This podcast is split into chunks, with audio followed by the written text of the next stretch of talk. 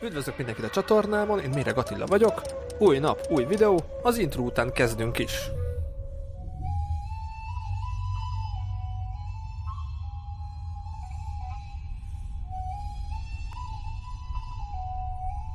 Szia Bogi, üdvözöllek a műsorban, nagyon örülök, egy újabb vagány utazólányhoz van itt szerencsém. Szia Attila, én köszönöm a felkérést, és nagyon kíváncsian várom a kérdéseket. Te nem csak utazó vagy, hanem fotós, újságíró. Menjünk is vissza az időben egy picit, hogy te hogy lettél szabadúszó, utazó újságíró?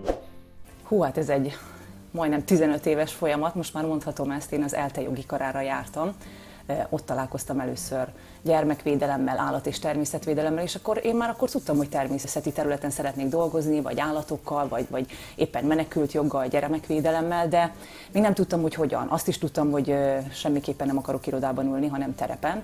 Aztán a nagy álmaimnak véget vetett az, hogy kirúgtak finoman fogalmazva, vagy durván fogalmazva az ELTE jogi karáról államvizsga előtt. Tehát volt egy ilyen adminisztrációs dolog, ami már nem lehetett semmit javítani, vagy nem lehetett vele mit kezdeni, és akkor én dühömben úgy gondoltam, hogy elmegyek Angliába dolgozni. Én szisztematikusan akkor már tanultam a nyelvet, gyűjtöttem a pénzt, tudtam azt, hogy ha lesz annyi anyagi bázisom, lesz olyan angol tudásom, akkor Afrikába fogok menni önkéntesként elsősorban, megutazni. Úgyhogy igazából így indult az egész, és akkor innentől kezdve datálódott az, hogy elkezdtem írni. Az igaz, hogy korábban voltam már egy önkéntes munkán Bölte Csaba atyánál Déván, egy naplóregény például abból született, amikor kint voltam. Így indult, tehát valahogy az élet oda lökött erre az útra, tehát valahogy azt gondoltam, hogy én mindig jogászként vagy nemzetközi jogászként fogok terepen dolgozni, aztán végül újságíróként csinálom szinte ugyanazt.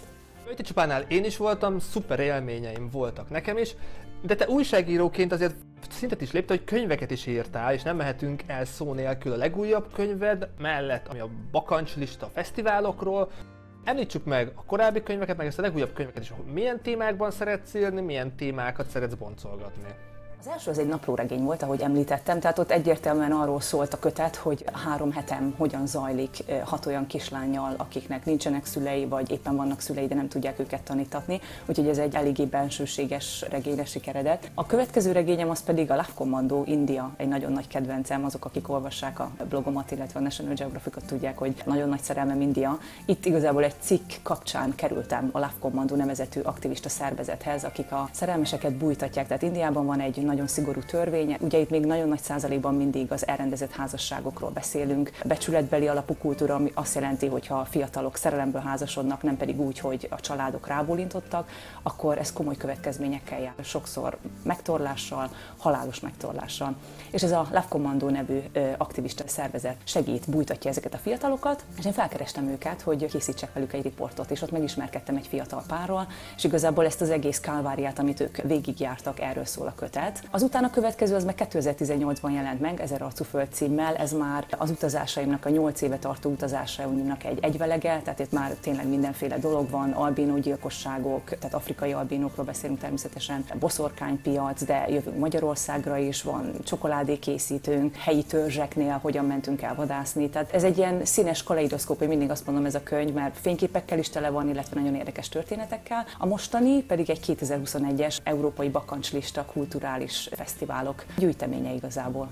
Az élet megy tovább az elmúlt egy-másfél évben is, amikor azért szankciók meg nehézségek voltak. Te hogyan fogtad le, hogyan kötötted le az utazós energiáidat, amit most utazásra nem tudtál elhasználni?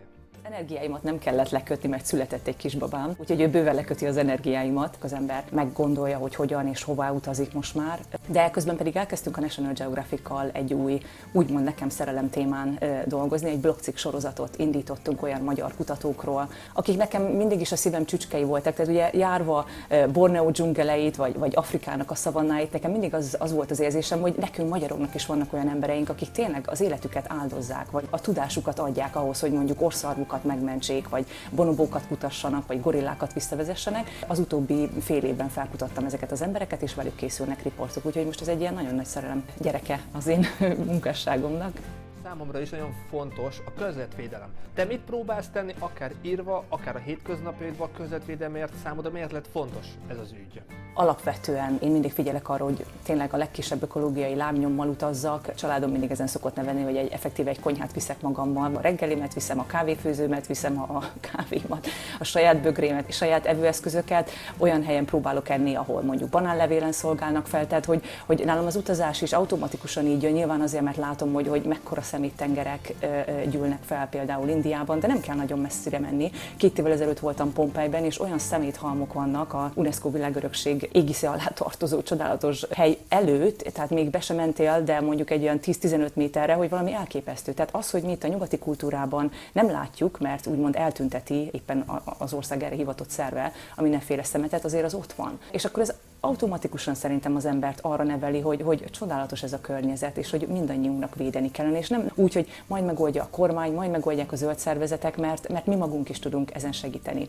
Áprilisban megkeresett a Kékbolygó Alapítvány, nagyon szerettek volna, meg én is nagyon örültem neki, hogy együtt tudunk dolgozni. Egy picit olyan, mint, mint a te műsorod ez, hogy, hogy edukatív, érdekes, úgy adunk át információkat, ötleteket, hogy az emberek tudjanak benne tanulni. Ennek a témája klímavédelem, fenntarthatóság, vizeink, óceánjaink, mi az, hogy túlhalászás, most valahogy erre is tendál úgymond az írói karrierem is, hogy ezzel foglalkozzam, amit nagyon-nagyon szeretek, mert én is rengeteget tanulok egyébként belőle.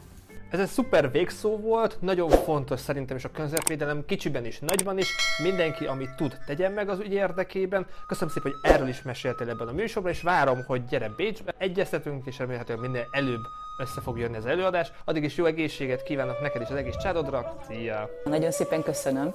Sziasztok! Köszönöm szépen, hogy velünk tartottatok, találkozzunk holnap is, vigyázzatok magatokra, legyetek jók, ha tudtok, sziasztok!